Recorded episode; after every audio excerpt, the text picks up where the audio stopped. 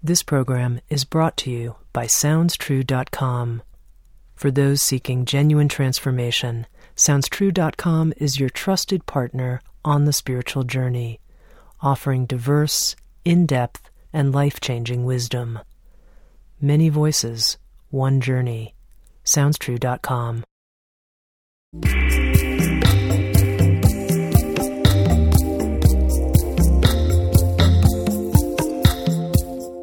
You're listening to Insights at the Edge.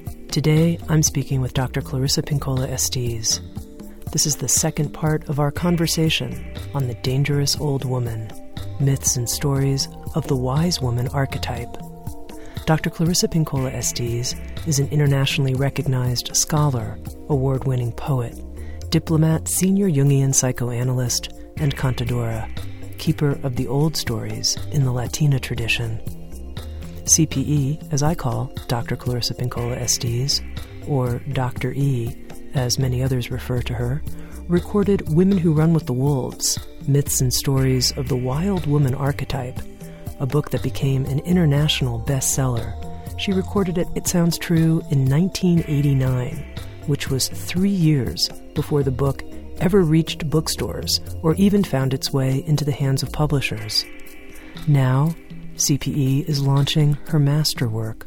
Over three decades in the writing, The Dangerous Old Woman Myths and Stories of the Wise Woman Archetype, as an online event series at Sounds True, beginning on April 6th. In anticipation of this new online event series, here's the second part of my conversation with CPE about the dangerous old woman. CPE, when I think of the image of a dangerous old woman, the way that I've heard you describe her, someone who can't be stopped, somebody who will speak her mind, that kind of thing, I, I imagine, you know, an old woman on a motorcycle or an old woman with a hatchet or something like that. that's what that's what, what I see. And yet the image of the tree you you have this phrase that uh, I'll always remember. This tree has stood many winters. The image of a tree for the dangerous old woman. It communicates different qualities than the motorcycle woman with a hatchet. So uh, I'm wondering, you know, my, my image there, but I'm wondering if you can help me understand this image of the tree. Well, first of all, I, uh, I would say when I was a little girl, I married a tree. I held a wedding ceremony and married the an oak tree oh, that was in the forest right behind our, our little house. Uh, I have loved trees like fire. I, mean, I love the, the being near trees was the most calming, uh, inspiring, um, heartfelt also, uh, I understand trees as mothers and fathers, that they literally nurture us. And I don't mean just scientifically, you know, in terms of providing oxygen, which is one of the most merciful things they could possibly do in a culture like ours that loves to pollute the atmospheres. It, trees uh, have always felt like they are beings. They, when I read about the Ents, E N T S, you know, in um, Tolkien's work, uh, as a moving forest of living trees who actually would go to battle to protect innocence and life, I felt like, oh, that's exactly right. That is exactly the way trees are. Um, in the old country where my parents came from, my father, the big trees were guardian trees. There was no village that didn't have guardian trees at the beginning. They um, literally would say that the leaves in the trees or the needles in the evergreens would change the sound of the wind blowing through them if people were coming from a distance walking or on wagon or horseback. That the trees were the guardian trees and they would alert everyone to who was coming or what was coming next.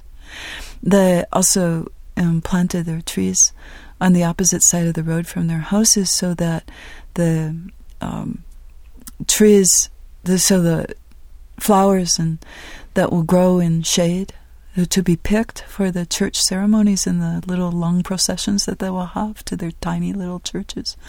Um, this village that my father grew up in was 46 families, so 46 houses, little farmhouses that they made themselves out of mud and, and whitewash. Um, so that the flowers will grow there, so they'll they will be able to praise Creator and all the saints every day, without having to go very far from the house. And they'll have trees in the yard that in the summertime would provide coolness for inside the house that already have very thick walls. And then in the wintertime, as the house faced south on a bluff, that they would lose their leaves, and then the warmth of the winter sun, which came at low angles across the plains, would come right into the windows and light the house in the dark of winter. So the idea of trees being the essential part of life rather than some extraneous decoration out on someone's lawn is how I grew up. That we relied on the peach trees and the cherry trees and the plum trees and the apple trees for real nourishment, that we would hand pick all of their fruits and then we would can them in the heat of the summer. The steam rising in the kitchen, and everyone's taking more and more of their clothes off because it was so hot in the kitchen. I would sterilize all the glass jars and put up all the fruit and then I'll line it up on the shelves in the cellar that will glow gold and red and yellow. In the wintertime, when you go down there in the dark, they're so beautiful and glistening. So the trees were considered our helpers and our mothers, our fathers, our sisters, our brothers. And when trees were ill, no one would think of cutting a tree down. You would treat the tree very much like I would treat a person. You would wrap the broken limb. You, I remember one time uh, living in the city, just not many years ago, when some of the limbs of trees, young trees, broke, people wanted to just cut the limb off instead of grafting around it, you know, with bandages and a poultice of mud to put energy into the healing of that wound because trees will grow scar tissue that actually has little canals in it so the nourishment can still run up and down the tree. Mm-hmm. Um, if you give it the attention. So in The Dangerous Old Woman, as in Women Who Run with the Wolves, the motif was wolves, uh, canines. In The Dangerous Old Woman, the motif that runs throughout the manuscript are trees, on the beauty that they are, and the graciousness that they are, and what they teach us, and also, though, what travails they go through, and they are what I call SS, still standing. And like us, just like us. And they're all scarred up. I mean, look at any tree that has any age to it at all, and even young trees. You know, the lawnmower clonked into it down at the base, or, you know, somebody ripped its suckers off that are trying to grow out of the bottom or the lower half of the tree, and so strip the bark, and the other, you know, insects will come, other injuries will come to the tree. And the trees always develop tissue around the scar. So you see the scar but the tree compensates and continues on nonetheless. And I have pictures of trees that I've collected over the years that literally are growing through chain link fences, that are growing into uh, concrete pipes and out the other side, that are growing in the middle of an asphalt highway, that these trees are intrepid beings. And the their only enemy is ours, really, is extreme, extreme, extreme weather and human beings. So, most trees, however, do just fine, no matter how scarred up they get, and us too. So, in that respect, for instance, one of the stories that um, I tell about about the late bloomer. Uh, the late blooming is an important aspect. I think all of us are late bloomers in one way or another. Uh, you're late bloomer if you raise children, because your children, you might say, become your whole creative life in many ways. You're a late bloomer if you have been working for a living in an area that is not kind to your soul. then someday, because you change livelihoods or you find your way out or you run for daylight, as we say, you then have a chance to develop a whole side of your gifts, or all of them, or any of them, in a way you never have before. And the tree, one of the trees that is a late bloomer, is actually a cactus. And it's called a saguaro. And it is the cactus that is most often shot by people with shotguns in the desert because it looks like a human being. It holds its arms up. It has a trunk, a long, tall trunk. They grow 30, 40 feet high sometimes. But the peculiarity about the saguaro, besides the fact that it's a home for so many birds and creatures inside of it, and the fact that it keeps water inside of it through its thick, spiny ridges.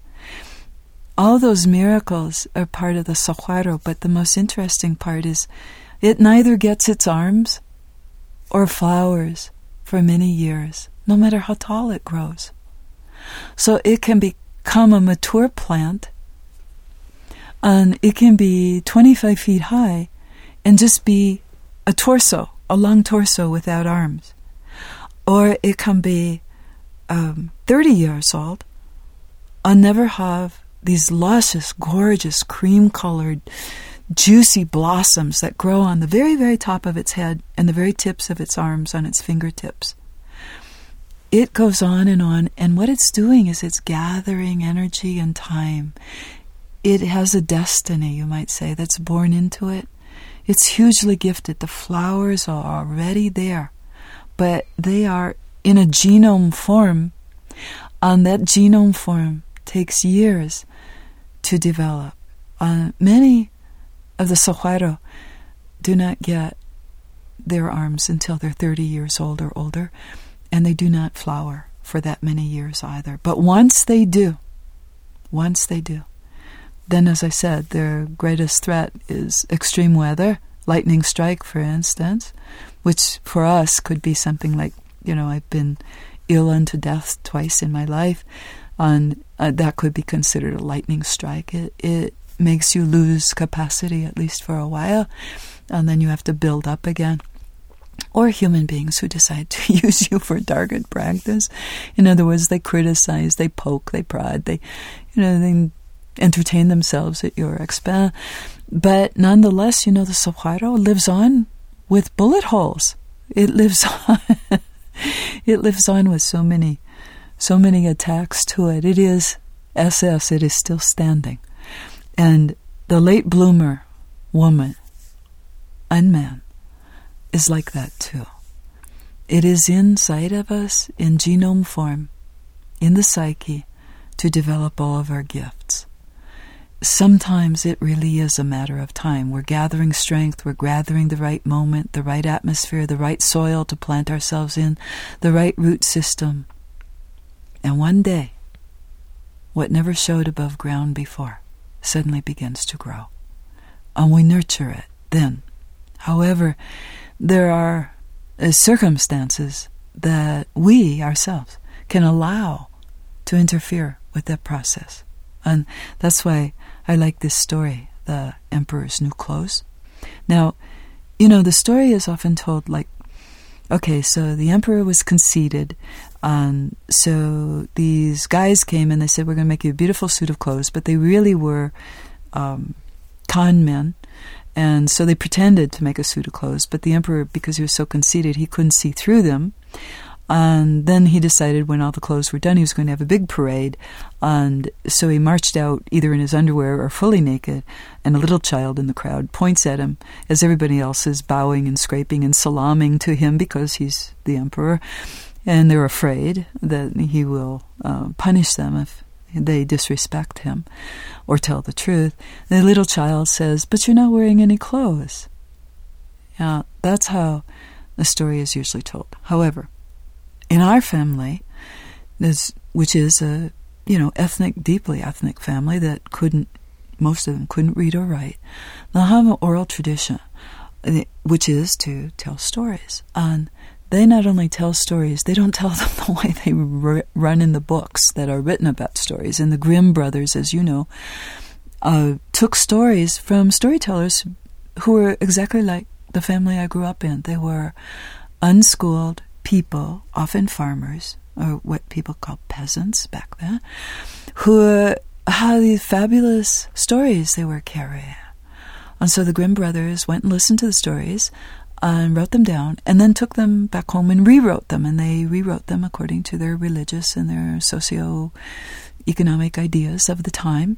And so you get really, literally, it is Grimm's version of the fairy tales. But if you hear them from the old people, especially people who come right off the dirt, who come right, you know, off the ground where you pull your food out of the ground every day, they are uh, slightly different stories. So, in our family, the emperor's old new clothes is told with the emphasis on the fact that people are afraid, that it isn't conceit of the emperor that causes him to go blind to those who take advantage of him and who actually cut off his avenues to showing his true gifts that it's fear of being thought inferior and it's fear of being criticized.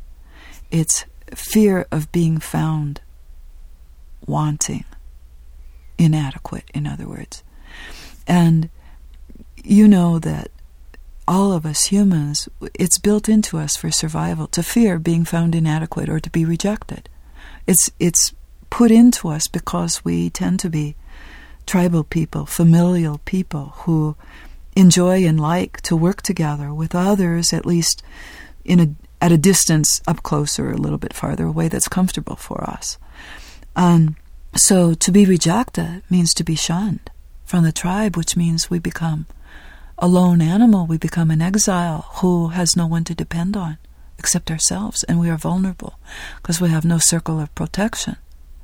Or to be found inadequate means at least somewhere in ancient memory in us, that we will not be rewarded with food, that we will not be rewarded with clean water, that we will not be rewarded with relationship, that we will be considered inferior and therefore unworthy to be fed. And there are many fairy tales about that. Um, that start out uh, with the child, for instance, being thought hopeless or um, being impaired in some way, and therefore they decide to starve the child to death. So, this story of the Emperor's New Clothes is that the Emperor actually sees and is a wonderful, delightful person, jovial and full of life, but has taken on the trappings of being the Emperor. And, and he's then when he's in his private chambers, he's all funny and fun and silly and creative and inventive and constantly making up things and having people laugh and enjoying himself and and having all kinds of wonderful plans for how the kingdom will be one day if he could only get people to agree with him.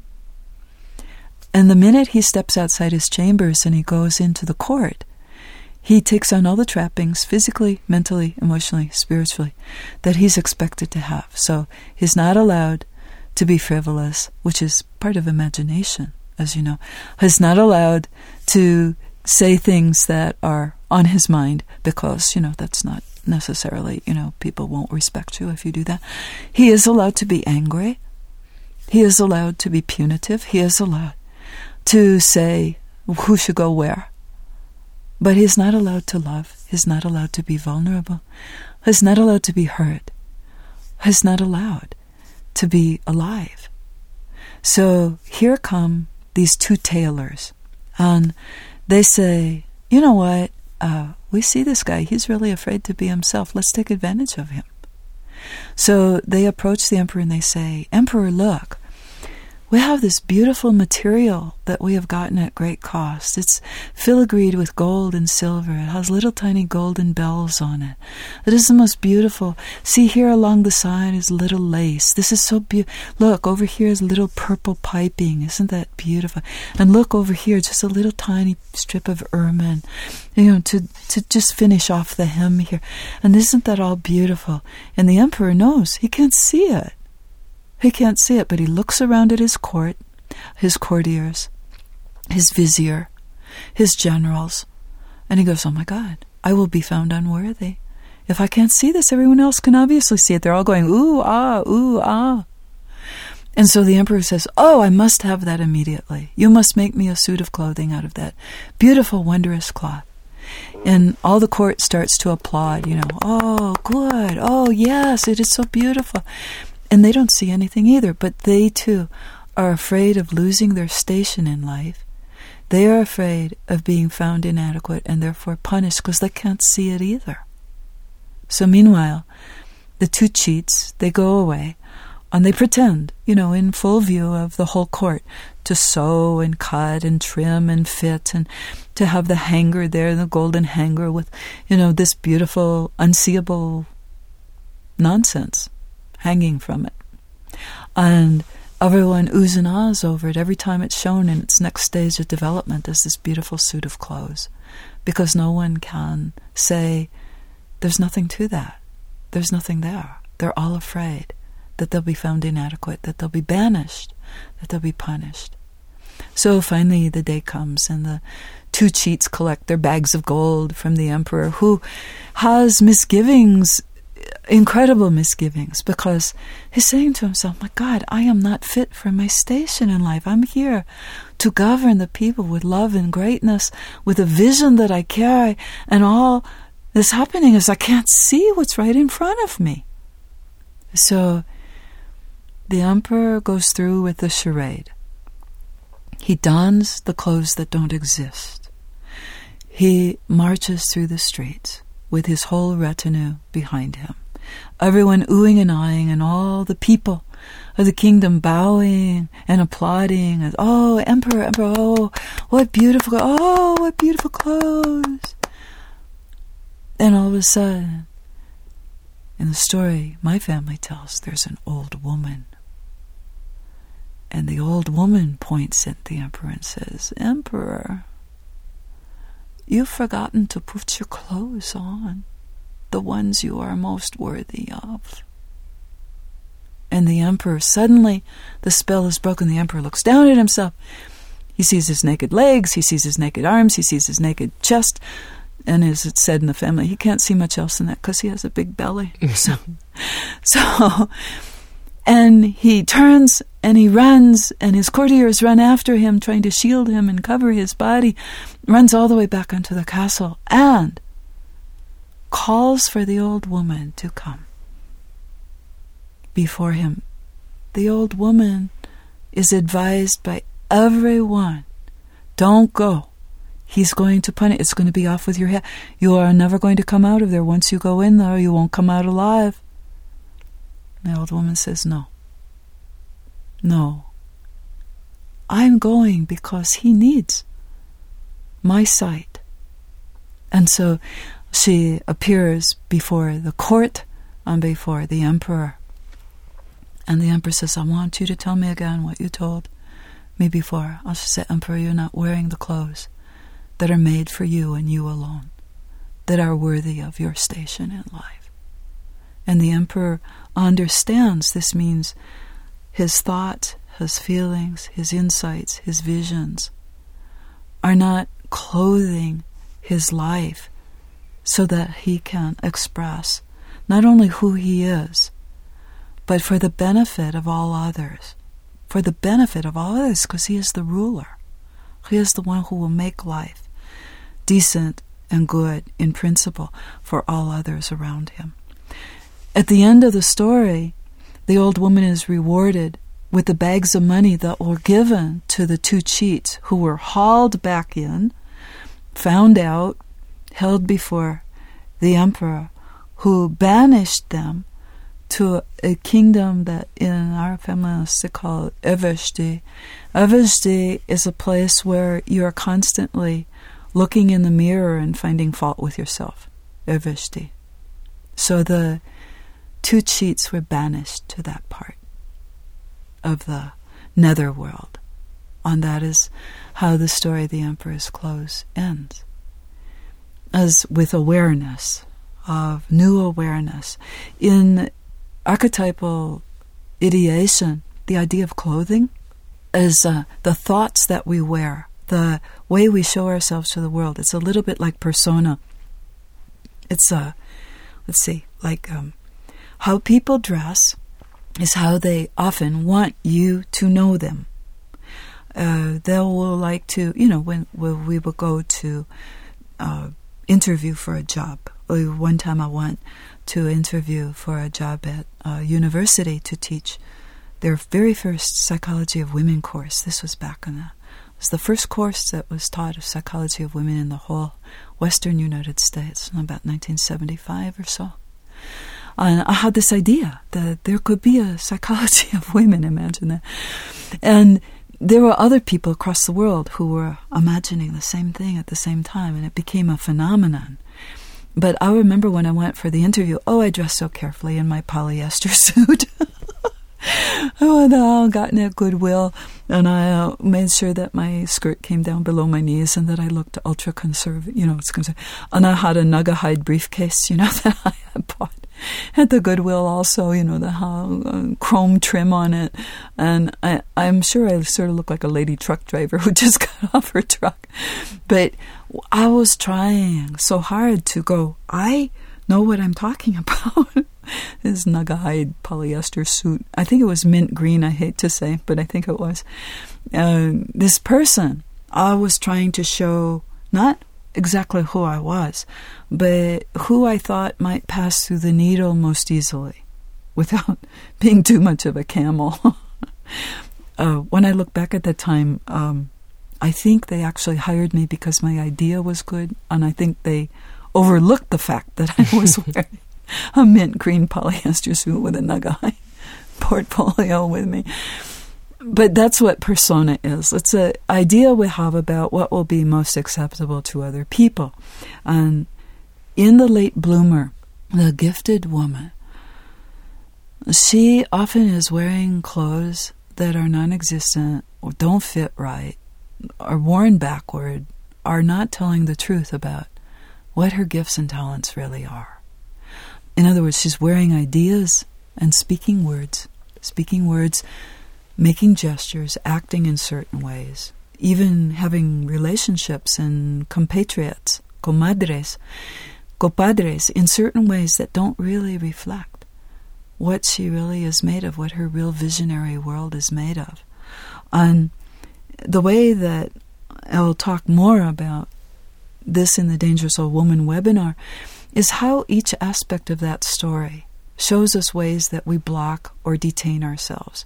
The first one being, just as I told you, that the way you present yourself to the world untruthfully is one way of communicating in the psyche to yourself that I am unworthy as I am.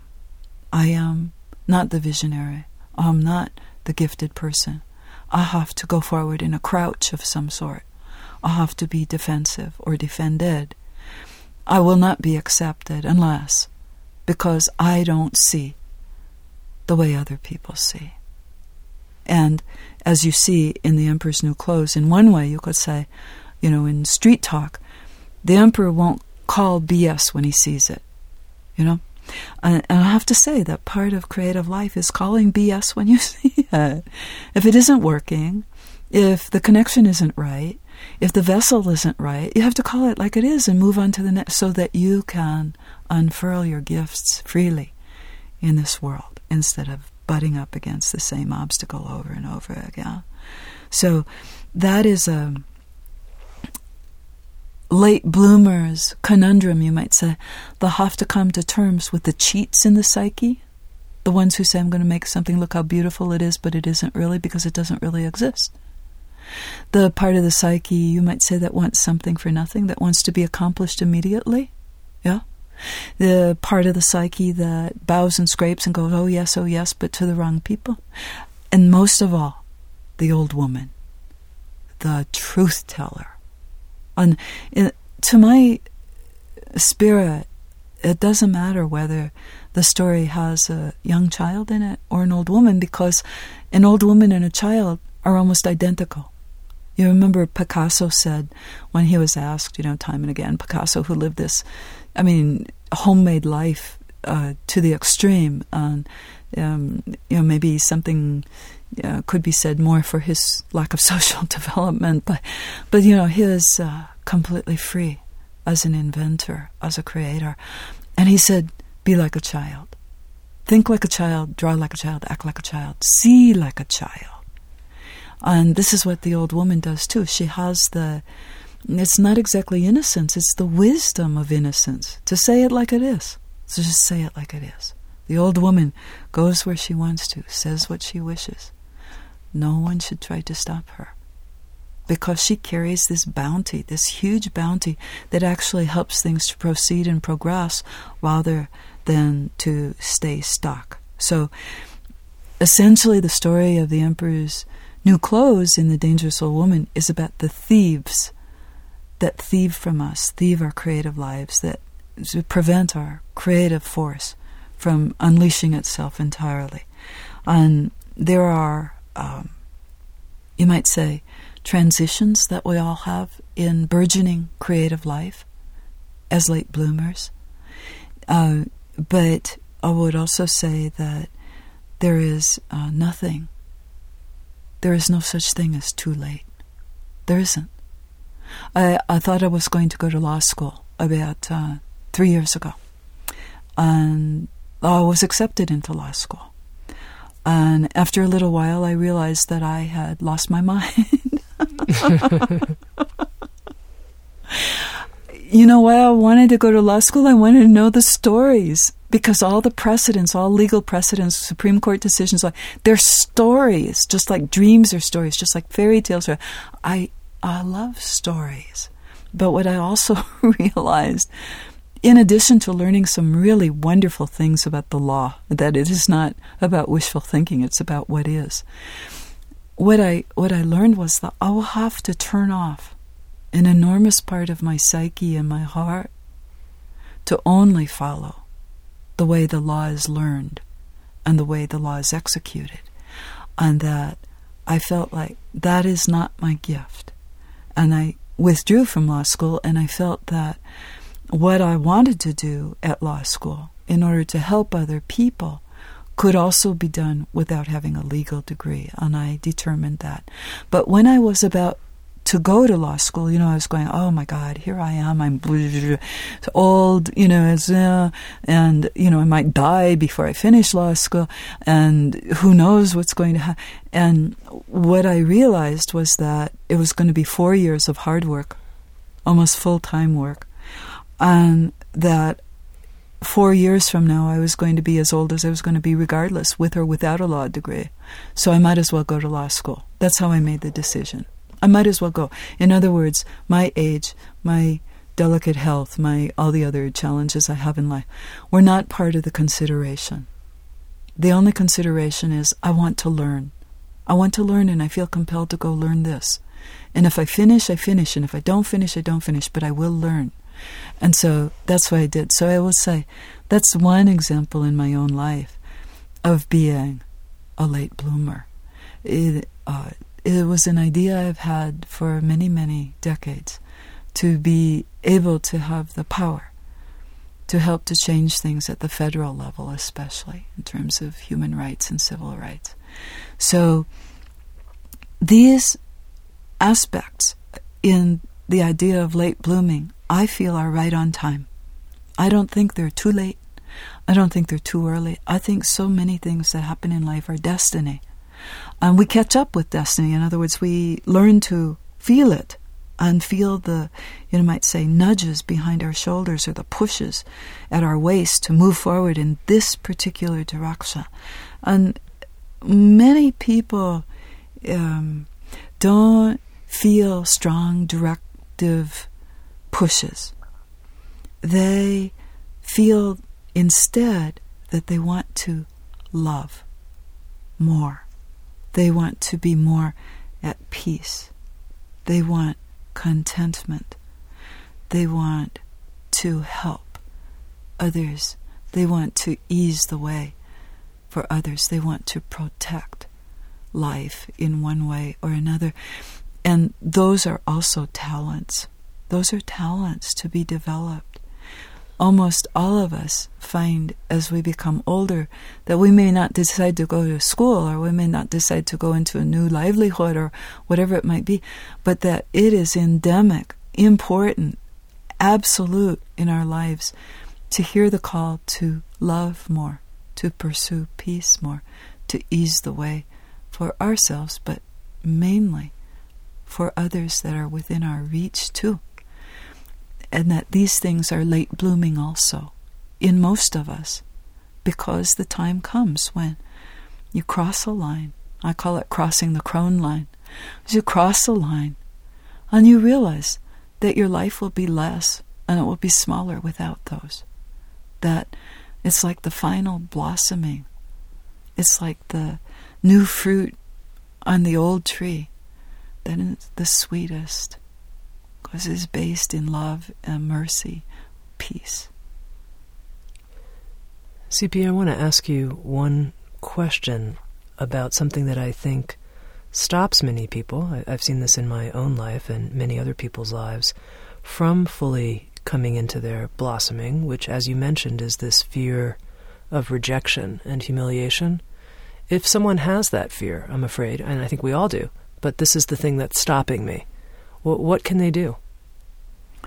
It depends on where the fear originates. You have probably met people, I have too, who have had wonderful childhoods. I'm laughing because I'm delighted when pe- I meet people who do. It's it's like meeting a person from an alien planet to me.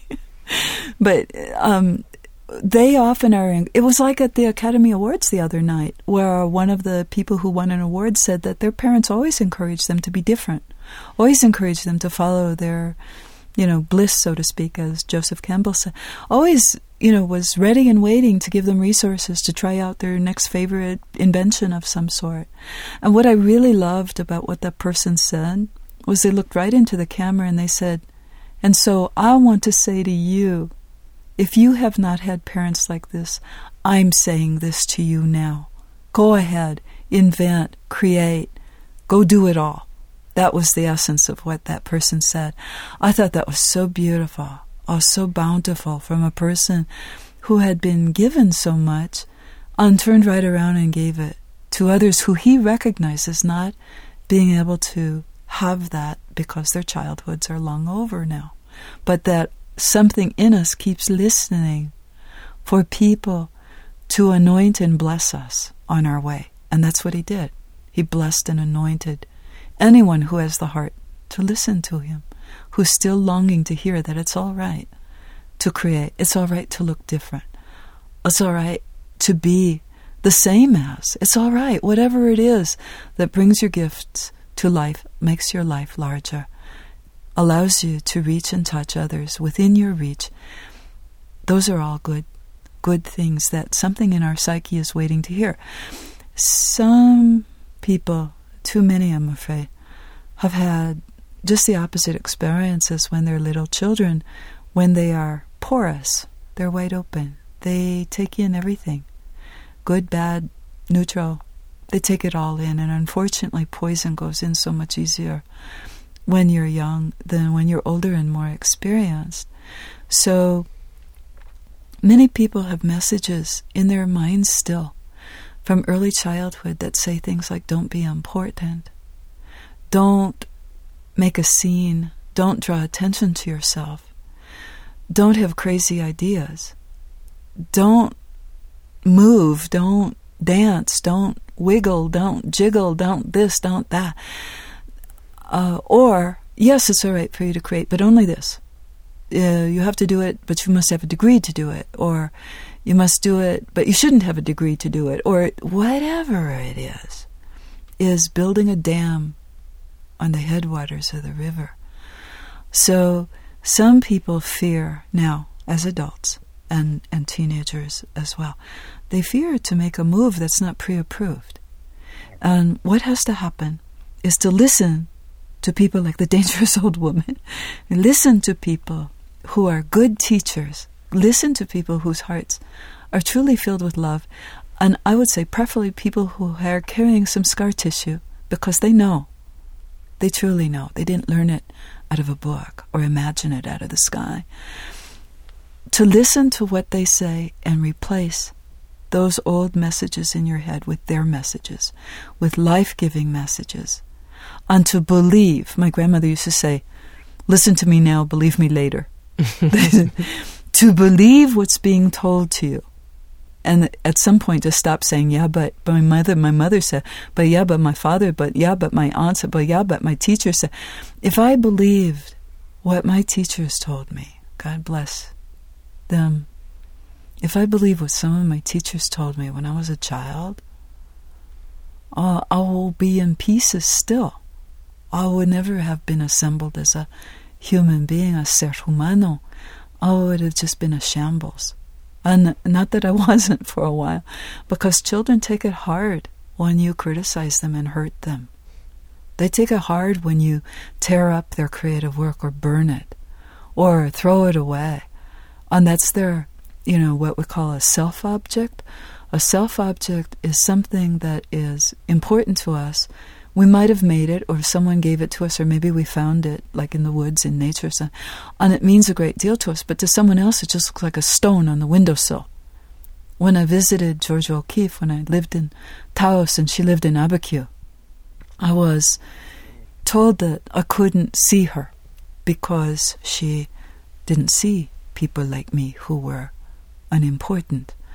I was 19 years old. Ah, I had just moved from my little town of 600 people to Chicago and then to Taos, New Mexico.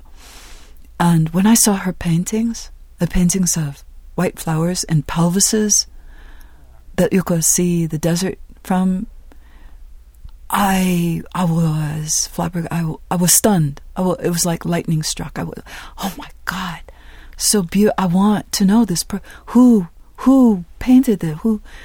And it turned out that she lived not very far away. Oh, she was an old woman. She was, well, not old, really. She probably was in her late 70s, but at the time, I thought she was ancient. And so, uh, a gallery dealer who dealt with her on a regular basis was going up to see her, and I begged to be taken with. And, oh, no, no, no, no, you can't go. No, no, it's not possible. You are, oh, no, no, no. Miss O'Keeffe doesn't see people like you. And, uh, she painted paintings that were already sold at that point. People, she had a long waiting list of people who took the painting that she just produced, and if they decided not to take it, then they went to the end of the list. That was hundreds of people along. So they could wait until she died, and they maybe would never buy one of her painting. Anyway, so that was the that was the scheme at that time. So I wrote her a letter. I was so taken with her um, something. I don't know what. I wrote her a letter and I wrote it on magenta colored paper because that's the color paper I bought at the 5 and 10 cent store that was on sale that I really loved the color of. And so I wrote on it with black ink. And I said, Miss O'Keeffe, they tell me that you don't see people, that you don't like people, that you're very temperamental, that almost nobody can get close to you, but I don't believe that because I've seen your paintings. You're in love with the universe. You're in love with humanity. You're in love with nature. Anyway, I just wanted you to know that I just, your work is beatific. And I signed it with my name. And I mailed it to Abiquiu, which you don't even need an address. Abiquiu was so small at the time that only Miss O'Keeffe and a few other people lived there. In about a week, I got back a letter from Miss O'Keeffe. She said, There is great merit to maintaining certain myths about one's life. You come see me any time. Honk the horn at the driveway, and my gardener will let you in. Oh my goodness. Oh! I was so. Oh my goodness. I, I think I was like irradiated. You know, I became atoms instead of molecules that all held together in a form. Oh, I was so excited. And I did. I did go to see her, and what I saw were her self objects. Self objects are things that mean something to you that may mean nothing to anyone else. Her self objects were bones and stones.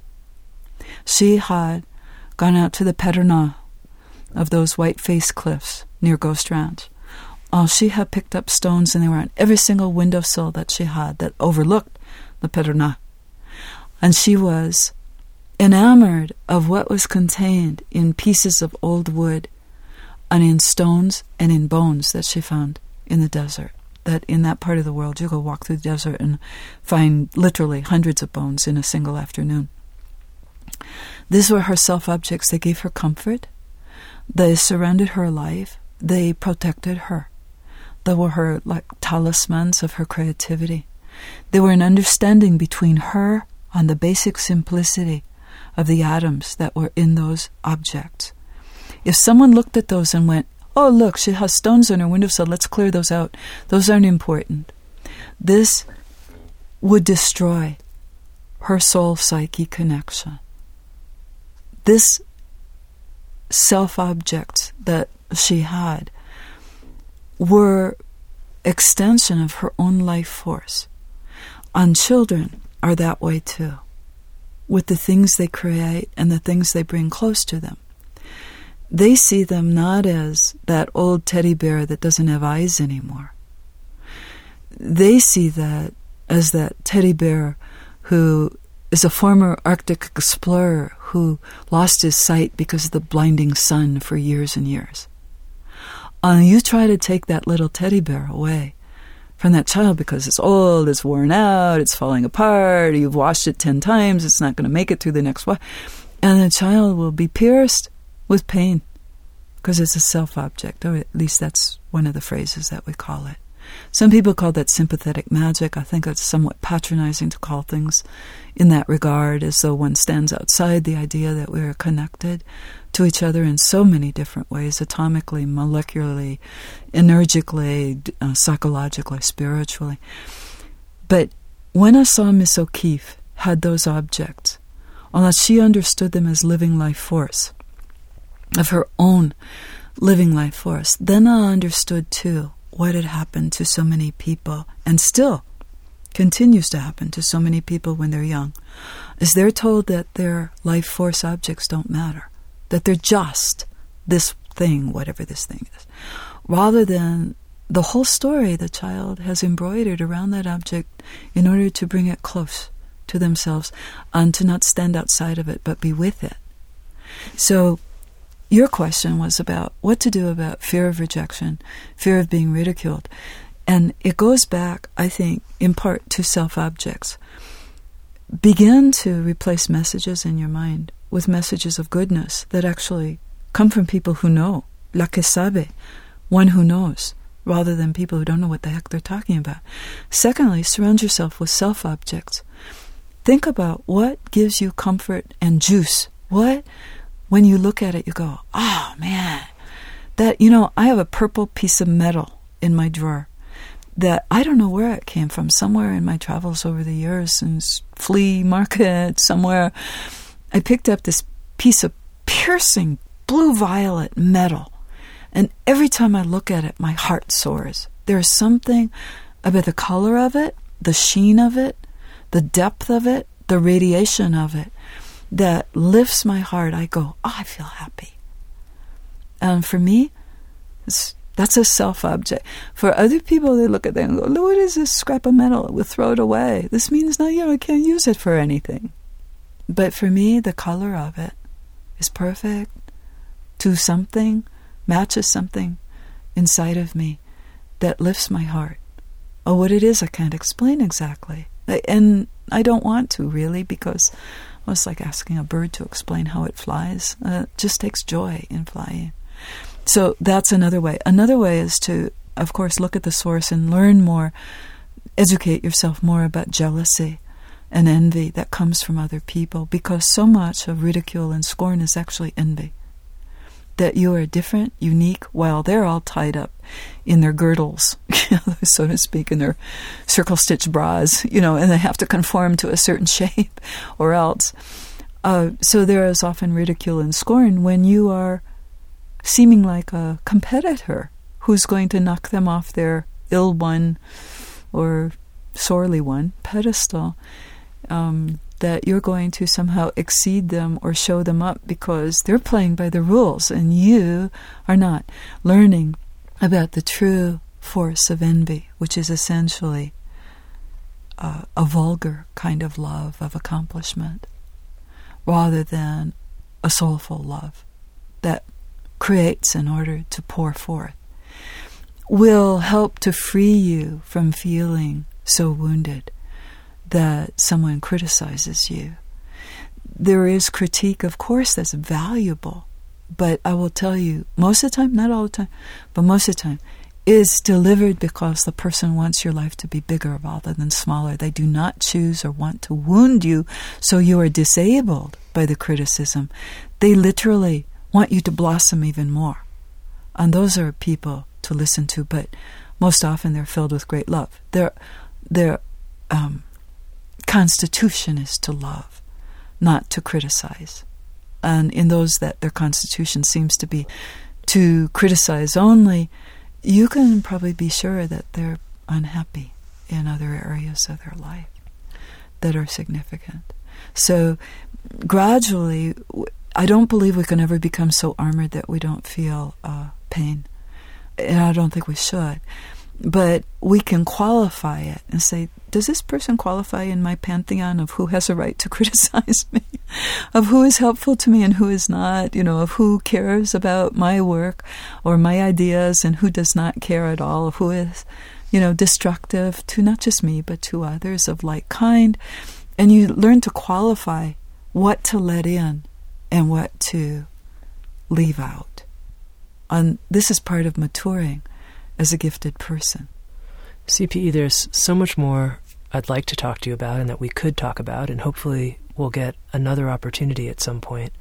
But to end our conversation, you mentioned this idea of the power of blessings and what it means to receive a blessing from someone who believes in you, someone who can see the potential for your giftedness, the possibilities, the ways that it can express itself.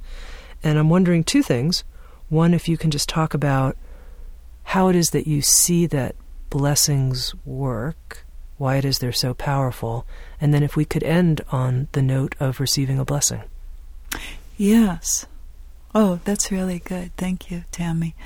The um, in holy words, Greek, Hebrew, Arabic, but every holy word book in the world, the Popol Vuh, which is Maya, the blessing that is withheld from the hero or the heroine is deleterious. So that uh, in the Holy Bible, for instance, uh, in the Hebrew Holy Bible, there's a story about the sons, and the father refuses to bless one of the sons. In fairy tales, which are a kind of scripture of their own, there are often the three sons or the three daughters, or as in Shakespeare and King Lear, the three daughters, who are refused blessing unless they act a certain way. And in all the stories, the patriarch or the matriarch or whoever the heck it is who's supposed to be doing all the blessing freely and generously is self centered in some way was saying, No, no, no, you have to please me. You can't develop yourself. You have to please me and me alone. And whoever is the one who pleases me then will receive the blessing.